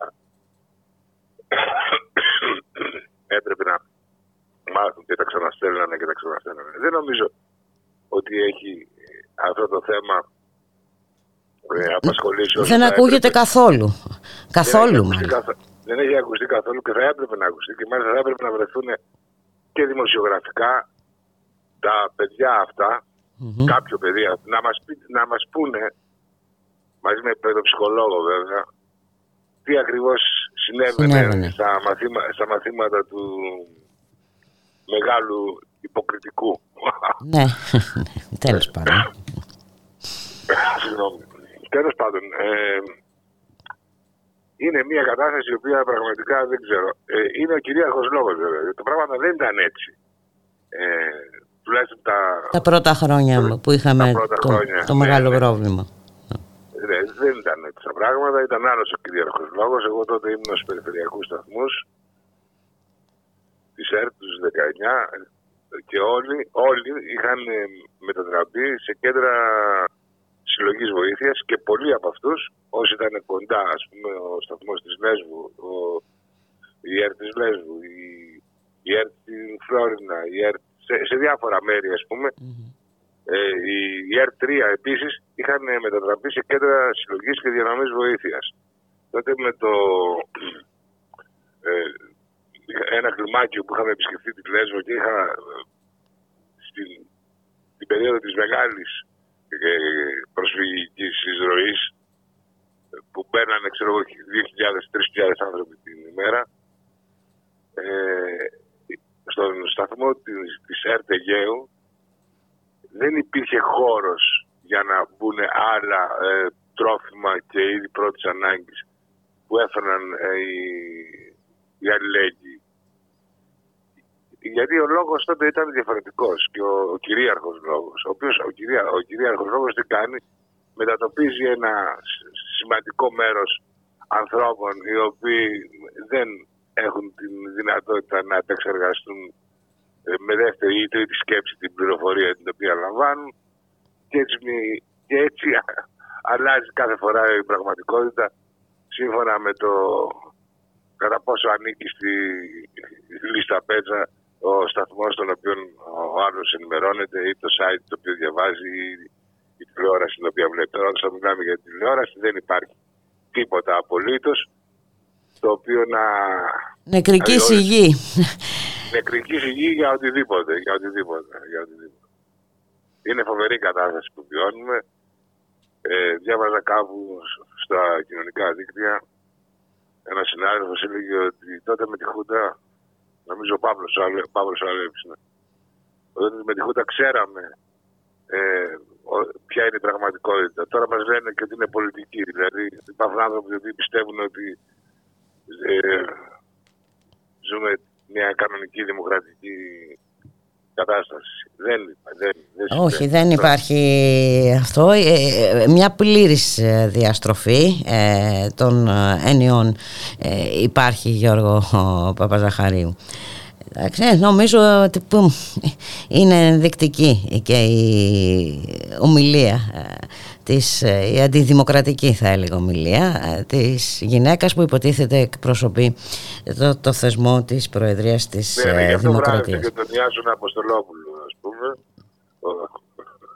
η γυναίκα η οποία εκπροσωπεί δεν ξέρω για, για να αναφέρει την ίδια. Ε, σε ποια άλλη; Είναι στον πρώτο θεσμό ε, ε, ε, στο θεσμό του, της Προεδρίας της Δημοκρατίας.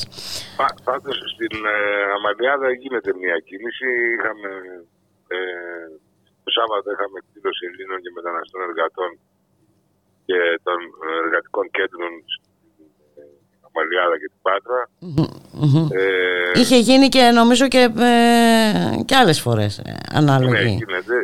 γίνεται. Ε, υπήρχαν, έγινε, είχε χορό, τραγούδια, συνθήματα. Οι μετανάστες της Μανολάδας σε κοινό βηματισμό με τους Έλληνες εργαζόμενους ενάντια στην εκμετάλλευση και τους άθλιους όρους δουλειάς είναι σημαντικά βήματα αυτά που γίνονται. Πρέπει να επιμείνουμε πουλικά. Έτσι, δεν γίνεται διαφορετικά, πρέπει, ε, Γιώργο. Πρέπει να, πρέπει να διατηρήσουμε όση ανθρωπιά μας έχει απομείνει, ας πούμε. Δεν ξέρω, δεν ξέρω. Ναι, και, και αυτό, αλλά όπως είπες και εσύ, όλα αυτά είναι βούτυρο στο ψωμί της α, ακροδεξιάς. Ε, ναι, ναι, ο... γιατί, γιατί ναι. ο λόγος για τον οποίο η Νέα Δημοκρατία το, όχι μόνο δεν το κρύβει, αλλά πολλές φορές το διανολεί, είναι διότι πλέον η, ψωνίζει από εκεί γιατί από εκεί ξέρει ότι είναι το, η, αγορά στην οποία μπορεί Μάλιστα. να απευθυνθεί.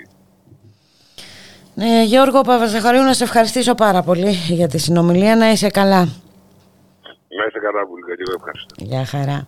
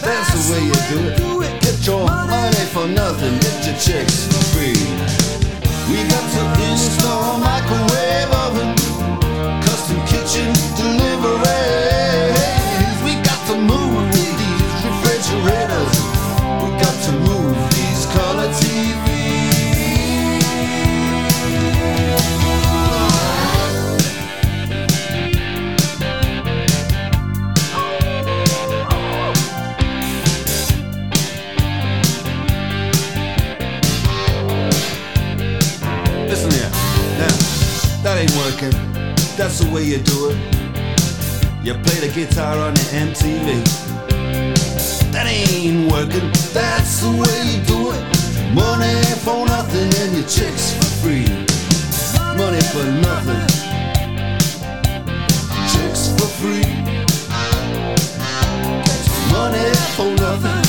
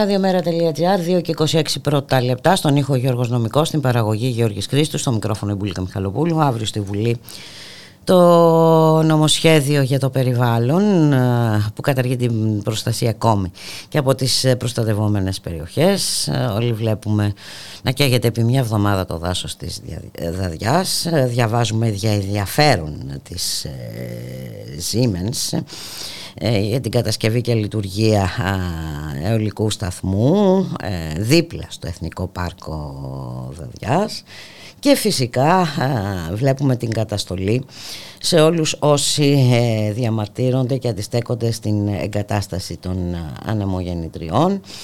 Ε, ένα τέτοιο περιστατικό ε, είχαμε πρόσφατα στα 1600 μέτρα στο όρος τύμπανος των αγράφων. Να καλωσορίσουμε τον κύριο Θωμά Κότσια από το κίνημα των αγράφων, πρώην βουλευτή. Γεια σας, καλό μεσημέρι κύριε Κότσια, τι κάνετε; Ευχαριστώ. Καλό μεσημέρι σε εσάς και στους ακροατές μας. Δεν ξέρω, αλλά καθόλου τυχαία δεν μου φαίνονται όλα αυτά.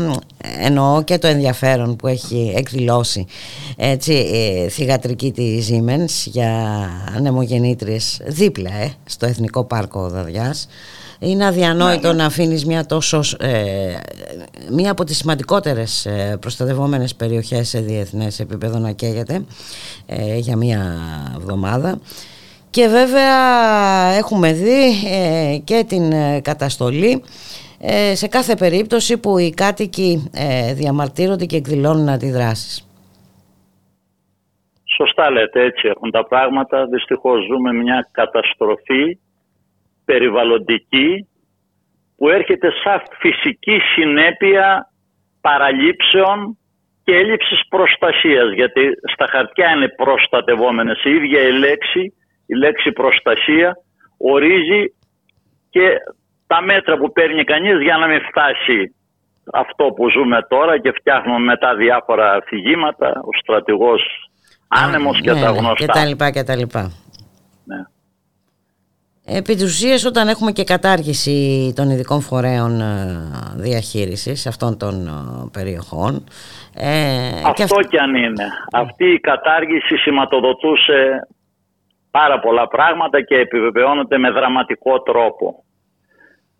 Κυρία Μιχαλοπούλου, ζούμε ένα παραλογισμό σε όλα τα επίπεδα. Αυτό που συμβαίνει δεν ξέρω πώς να το χαρακτηρίσει κανείς, δεν υπάρχουν λόγια.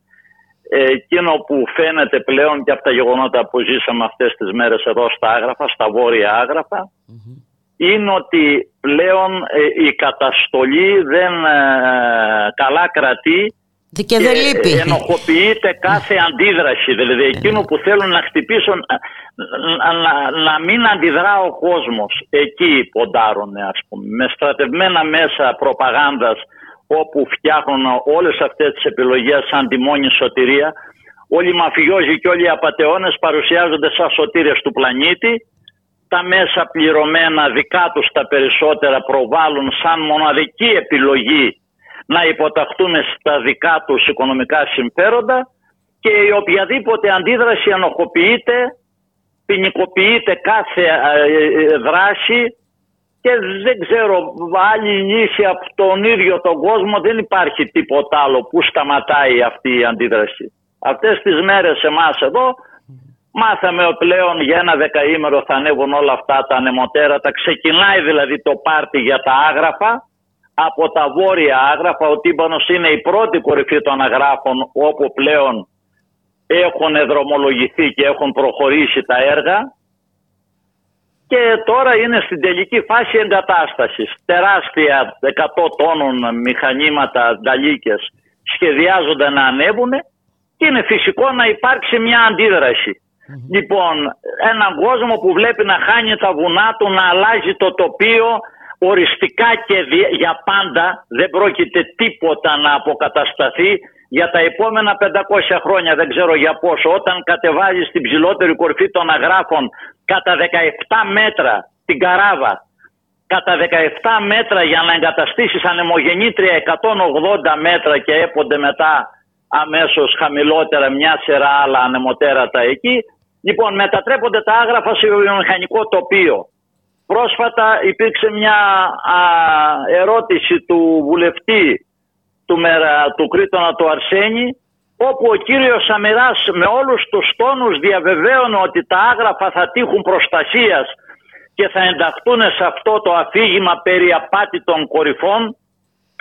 Και ε, ρωτώ κι εγώ έτσι αν ρωτήσεις κάποιον στο δρόμο απάτητα βουνά το πρώτο που θα σκεφτεί είναι τα άγραφα και λόγω του χαρακτήρα τους, του έντονο ανάγλυφου και λόγω της ιστορίας τους και ε, όλο αυτό το φορτίο που κουβαλάνε. Λοιπόν, ε, αυτά τα άγραφα λοιπόν την ώρα που δίνονται υποσχέσεις ότι θα ενταχθούν σε καθεστώς προστασίας αδειοδοτούνται συνέχεια και ενοχοποιείται και ποινικοποιείται κάθε αντίδραση σε αυτούς τους σχεδιασμούς.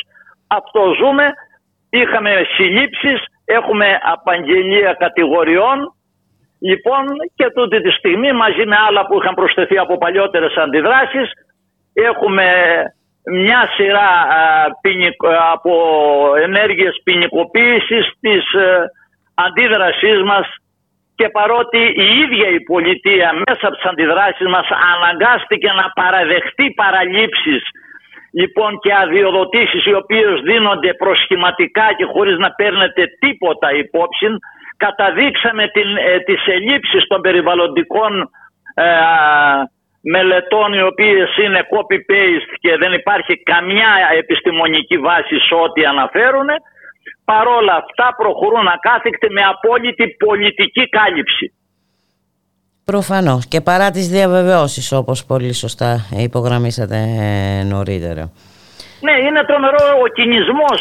παρακολουθούσα την απάντηση που έδωσε ο Υπουργός στον Κρήτονα τον Αρσένη, το βουλευτή του Μέρα και δεν μπορούσα να πιστέψω πώς μπορεί να υπόσχεται και ταυτόχρονα η ΡΑΕ να συνεχίζει να αδειοδοτεί, η αστυνομία να κυνηγάει όποιον αντιδρά και να απαγγέλει κατηγορίες. Πώς συνδυάζονται όλα αυτά μαζί; Ναι, και για όλα αυτά να μην μαθαίνουμε και να μην ακούμε και τίποτα. Όχι, όχι, ε, ε Κύριε Κότσια, αυτό είναι ένα, και, ένα πολύ σημαντικό πρόβλημα γιατί ε, εντάξει Είχαμε μόνο... μια νίκη για ναι. την Ιάλα ε, καταδείξαμε που δεν τόλμησε ακόμα και το Υπουργείο έκανε πίσω γιατί διαπίστωσε την τεκμηρίωση των ε, επισημάνσεων που είχαμε κάνει στις λεγόμενες ειδικές περιβαλλοντικές μελέτες πήρε πίσω, ανέστηλε, προσφύγανε στο Συμβούλιο της Επικρατείας για αυτό το κομμάτι για την Ιάλα για το τύμπανο δυστυχώς προχωράνε. Λοιπόν, επανέρχεται τώρα η εταιρεία κατά της απόφασης του Υπουργείου. Δεν ξέρω τι μέλη γενέστε, πάντως φαίνεται ότι τα άγραφα μετατρέπονται σε βιομηχανικό τοπίο. Τα ποτάμια που περνάνε και διασχίζουν τα άγραφα τσιμεντάρονται και γεμίζουν αγωγούς για ε, ε, ε, υδροηλεκτρικά του μισού και του ενός μεγαβάτ και ξεσχίζονται κυριολεκτικά παράγγια καταστρέφεται η χθιοπανίδα λοιπόν και όπου υπάρχει και κανένα ίσωμα σχεδιάζονται να γίνουν φωτοβολταϊκά και ταυτόχρονα μιλάμε για βιοποικιλότητα και για προστασία του φυσικού περιβάλλοντος. Πώς μπορεί κανείς αυτά όλα ταυτόχρονα να τα δέχεται και πώς μπορεί να μην αντιδρά. Όταν δει ο κόσμος το μέγεθος της καταστροφής, τότε όλοι θα συμφωνήσουμε, αλλά θα είναι αργά. Θα είναι αργά όμως τότε, κύριε Έτσι. Κότσια. Αυτό ακριβώς ε, πρέπει να, να κάνουμε ό,τι μπορούμε. Ε, Γιατί έχουν τον να τρόπο να εκμαυλίζουν και να παρασύρουν ανθρώπους οι οποίοι αφελώς αφήνω και τον τρόπο που διαπλέκονται οι εταιρείες και εκμαυλίζουν και εξαγοράζουν αλλά και με μια αφέλεια ο κόσμος σου λέει να ρε παιδί μου πράσινη ανάπτυξη καλό πράγμα είναι γενικά ε, καλό λοιπόν, πράγμα είναι γενικά. Ε, εδώ τώρα εντάξει εδώ βαφτίστηκε πράσινη πυρηνική ε, ενέργεια κύριε λοιπόν, Κότσια. έχουν έναν τρόπο γιατί έχουν δυστυχώς τα μέσα μαζικής προπαγάνδας γιατί δεν πρόκειται περί μέσα ενημέρωσης. Λοιπόν και καταφέρνουν να χειραγωγούν οπότε όποιοι αντιδρούν να φαντάζομαι ότι είμαστε τίποτα γραφικοί. Ναι, ναι, ναι, ναι. Τίποτα γραφικοί άνθρωποι, ας πούμε, γραφικοί τύποι.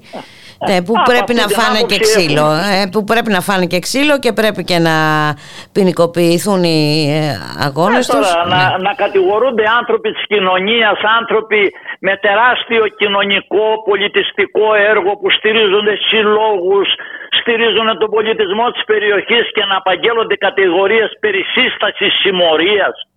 Λοιπόν, χάσαν οι λέξεις στο νόημά τους και εκεί που είναι οι συμμορίες να απαλλάσσονται ή να δικάζονται αλλά να είναι έξω από τις φυλακές. Λοιπόν, αυτό ζούμε. Αυτό ζούμε. Αλλά θα συνεχίσουμε όμως, δεν θα το βάλουμε κάτω. Το κίνημα των αγράφων θα συνεχίσει και με τις νίκες του και με τις ήττες του. Λοιπόν, πιστεύουμε ότι όσο θα προχωρούν τα έργα και θα φαίνεται το μέγεθος της, καταστροφής, θα σώσουμε τουλάχιστον τις υπόλοιπες κορφές, γιατί όλο και περισσότεροι δεν είναι τυχαίο ότι τοπική αυτοδιοίκηση, συλλογικότητες, σιγά σιγά ένας μετά τον άλλον συμπαρατάσσονται με το κίνημά μας. Συνειδητοποιούν ότι γίνονται συνένοχοι σε ένα έγκλημα. Δεν μπορεί να αντιμετωπίζονται τέτοια, τέτοια, τέτοια, τέτοιες περιοχές να, να αντιμετωπίζονται και να σχεδιάζονται για βιομηχανικά τοπία. Ναι, γιατί εδώ βλέπουμε και μία αλόγιστη ε, χρήση, κύριε Κότσια. Ε, δηλαδή... Ε, δεν υπάρχει όριο. Δεν Σας υπάρχει λέω μόνο ακριβώς Οι ερωτήσεις για τα άγραφα είναι 650 ανεμογεννήτριες. Μόνο για τα άγραφα. Περισσότερες από τα ελάτια θα γίνουν στο τέλος. Μάλιστα. Αδιανόητο. Ε, και... Δεν υπάρχει μία κορυφή, σας το λέω με τα λόγου γνώσεως. Δεν υπάρχει μία κορυφή από τις κορυφές των αγράφων, μία, να μην έχει αδειοδοτηθεί από τους διάφορους τύπους οι οποίοι πουλάνε δικαιώματα ο ένας στον άλλον. Λοιπόν, συστήνουν εταιρείες στα χαρτιά και μετά ε, δια, διαπλέκονται και διασυνδέονται με κολοσσούς οικονομικούς που είναι πίσω, εταιρείες και των 100 και των 1000 ευρώ μετοχικό κεφάλαιο, όπου αποδεσμεύουν τους ιδιοκτήτες από την εταιρεία και δεν τους ζητιέται τίποτα, αυτές οι εταιρείες έχουν δεσμεύσει κορυφές και προχωράνε χωρίς να απαντούν τι γίνεται μετά, πώς θα αποκατασταθεί όλη αυτή η καταστροφή, τι γίνεται με την ε, κατολιστησιμότητα. Η περιοχή τώρα που συζητάμε πριν δύο χρόνια με τον Ιαννό δεν έμεινε τίποτα όρθιο. Μάλιστα. Τίποτα όρθιο. Παρασυρθήκανε γεφύρια, ποτάμια, καταστρεφήκανε χωριά, περιοχές. Ειδικά τα άγραφα και μια περιοχή λόγω του εδάφους τους και των μεγάλων κλήσεων ε, είναι κατολιστήσιμες περιοχές, μεταβάλλονται κάθε χρόνο έχουμε μεταβολές και καταστροφές. Λοιπόν, Πολύ περισσότερο που δηλαδή... να, να, να, φανταστούμε τι θα γίνει αν αποψηλωθούν και όλες αυτά τα βουνά. Ακριβώς, ακριβώς. Μάλιστα. Εφιάλτης. Τεράστιοι δρόμοι για να ανοιγούν σε τέτοια πρανή, με τέτοιες κλήσεις και με τέτοια σαφρότητα, σκέπτεστε δίκτυα μεταφοράς, σωλήνες, καλώδια, πυλώνες, ε, ε, ανεμογεννήτριες, τσιμέντα, όλα αυτά μπορούν, μπορούν να διανοηθεί κανείς πώς θα είναι το τοπίο μετά. Μια γεύση μπορεί να πάρει κανείς και δεν υπάρχουν συγκρίσεις, ειδικά στην περίπτωση των αγράφων, μπορεί να πάρει κανείς από τον Κάβο Ντόρο, ειδικά κάτω από την Καριστία. Καριστία πάει να γίνει όλη η Ελλάδα. Μάλιστα. Ναι, ε, αυτό είναι ένα εφιαλτικό σκηνικό ε, κύριε Κότσια και πρέπει να κάνουμε ό,τι μπορούμε για να το αποτρέψουμε. Τώρα τι γίνεται; Αυτό κάνουμε και θα ναι. συνεχίσουμε σε ποιο σημείο είμαστε; ότι η κοινωνία όλο και περισσότερο θα αφυπνίζεται παρά τις δυσκολίες. Είναι ισχνές οι δυνάμεις μας μπροστά στους, στο μηχανισμό που διαθέτουν Της προπαγάνδας φαντάζουν αυτοί ότι ταυτίζονται με την πρόοδο και ότι εμείς είμαστε αρνητές. Χάσανε κάθε ε, η λέξη ε, το, νόημά τους σας λέω. Ναι, ναι. Αυτό ισχύει για πολλές ε, περιπτώσεις κύριε Κότσια. Τώρα τι θα γίνει, ε, δύο άνθρωποι έχουν ε, συλληφθεί; Ε, δύο είναι από τα προχτές. Είχαμε Μάλιστα. έξι προσαγωγές. Κρατηθήκαν οι δύο με αυτά τα γνωστά γελία επιχειρήματα. Μάλιστα μια ανέτεια και απρόκλητη επίθεση των ΜΑΤ. Λοιπόν, υπήρχε μια διαμαρτυρία, δεν απειλήθηκε κανένας από τίποτα. Τι να απειληθούν τώρα, τι να κάνουμε, δηλαδή γίνει ένα μέρο από, από τι να λοιπόν, απειληθούν. Δεν στρώσαμε ροδοπέταλα να περάσουν. Ναι. Αντιδρούμε απέναντι στον εαυτό μας και σε αυτούς που θα πείσουμε αυτά τα βουνά, θα πούν τι κάνετε όταν τα καταστρέφατε. Από μια αίσθηση έτσι ότι δεν μπορούμε να γίνουμε συνένοχοι σε ένα έγκλημα. Ε, ούτε αυτό δεν επιτρέπεται. Με πολύ γελία επιχειρήματα απαγγέλλονται κατηγορίες για αντίσταση αρχής, εξύβριση, τα γνωστά. Μάλιστα. Χρόνια τώρα που ακούμε ενάντια στα κινήματα και σε όποιον αντιδρά νόμος και τάξη. Όποιος είναι αντίθετος στο νόμος και τάξη του κυρίου Μητσοτάκη και όλου του συρθετού που τον περιβάλλει, λοιπόν αυτοί πρέπει να βρισίρονται στα δικαστήρια. Ε, εμείς αυτό το νόμο και τον, την τάξη η οποία διαλύει για πάντα αυτή τη χώρα για να την παραδώσει στα συμφέροντα δεν μπορούμε να τη δεχτούμε και πιστεύω κάθε ενεργός πολίτης, κάθε άνθρωπος που έχει συνείδηση του χρέους του απέναντι στις επόμενες γενναίες πρέπει να αντιδρά. Δεν μπορεί οι μαφιόζοι να παρουσιάζονται σωτήρες. Λοιπόν και εμείς όλοι αρνητές της πρόοδου. Έχετε απόλυτο δίκιο κύριε Κότσια. Να σας ευχαριστήσω πάρα πολύ ε, Εγώ για τη συνομιλία. ευχαριστώ που μας δώσατε το βήμα. ε, ε σας το... Και θα συνεχίσουμε να το δίνουμε. Εννοείται. Να είσαστε καλά, καλή συνέχεια εύχομαι. Καλή συνέχεια, γεια σας. Qu'est-ce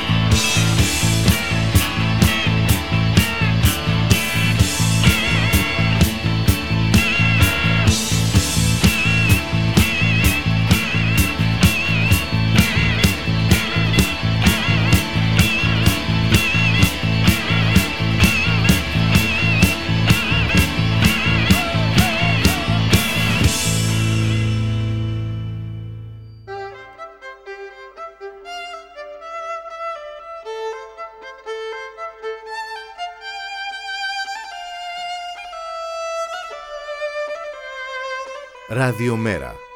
Η ανυπακοή στο ραδιόφωνο.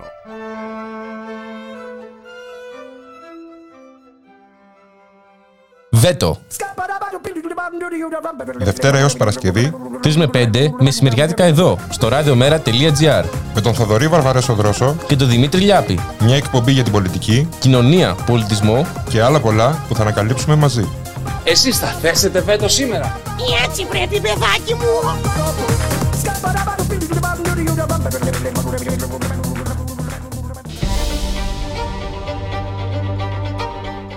Μεταβάσεις. Η εκπομπή κίνησης ιδεών του Κέντρου Μετακαπιταλιστικού Πολιτισμού.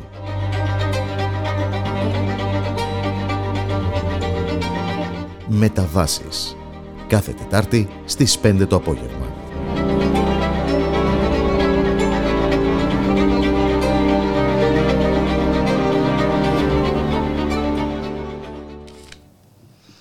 radiomera.gr και έρχονται τα στοιχεία α, της ΣΤΑΤ για να επιβεβαιώσουν αυτό που ήδη γνωρίζουμε ότι οι πλούσιοι έχουν γίνει πλουσιό, πλουσιότεροι και εις βάρος βέβαια των φτωχών και των α, νέων στη σημερινή Ελλάδα της κυβέρνησης Μητσοτάκη. Η Ελστάρτ λοιπόν έδωσε στη δημοσιότητα την ετήσια έκθεσή της για την οικονομική ανισότητα στη χώρα με στοιχεία που αφορούν το 2020-2021 και σε αυτήν ε, καταγράφεται το ακόμη μεγαλύτερο άνοιγμα της ε, ψαλίδας με τους πλούσιους να πλουτίζουν κι άλλο σε βάρος των φτωχότερων αλλά και σε βάρος ε, του νέου πληθυσμού της χώρας.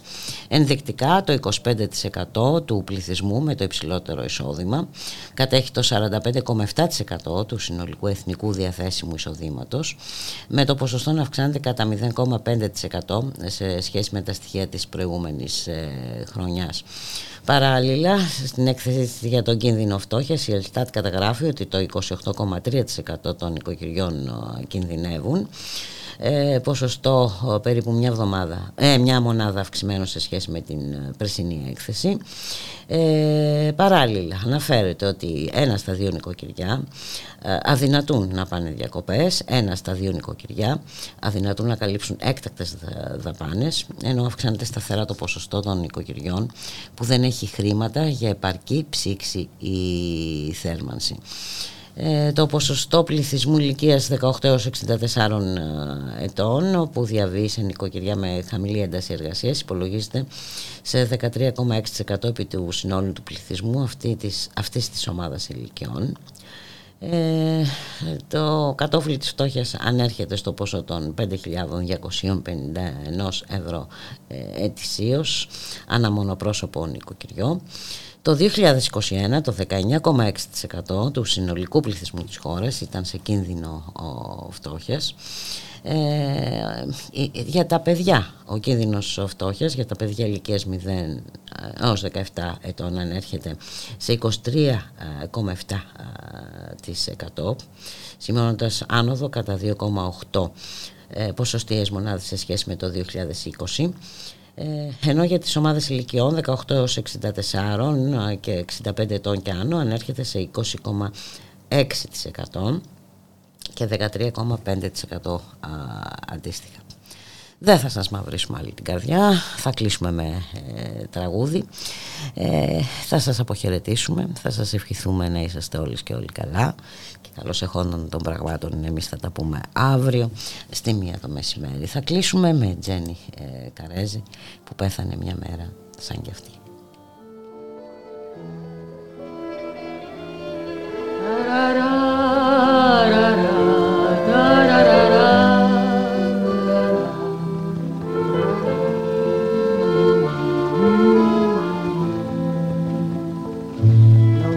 Στο λόγο και ξεχαστήκαμε. Μας πήρε ο πόνος και νυχτωθήκαμε. Σβήσε το δάκρυ με το μαντίλι σου. Να πιω τον ήλιο μέσα από τα χείλη σου. Σβήσε το δάκρυ μαντήλι σου να πιω τον ήλιο μέσα από τα χείλη σου.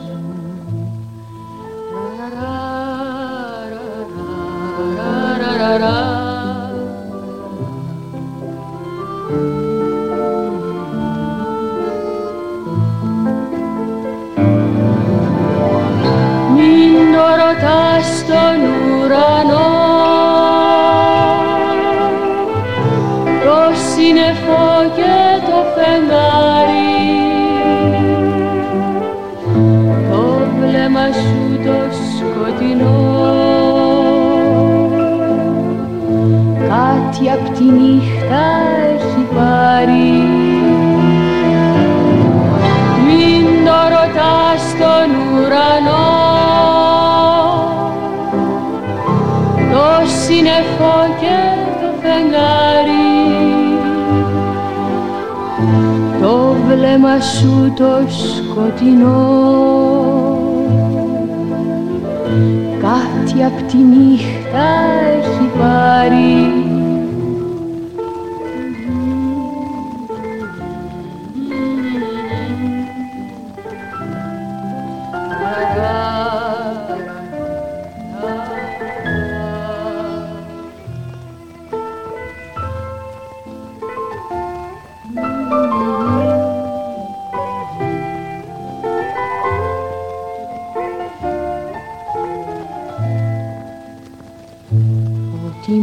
βρήκε κι ό,τι μας λύπησε. Σαν το μαχαίρι κρύφα μας χτύπησε. Σβήσε το δάκρυ με το μαντίλι σου. Να πιω τον ήλιο μέσα από τα χείλη σου. Σβήσε το δάκρυ με το μαντίλι σου να πιω τον ήλιο μέσα από τα χείλη σου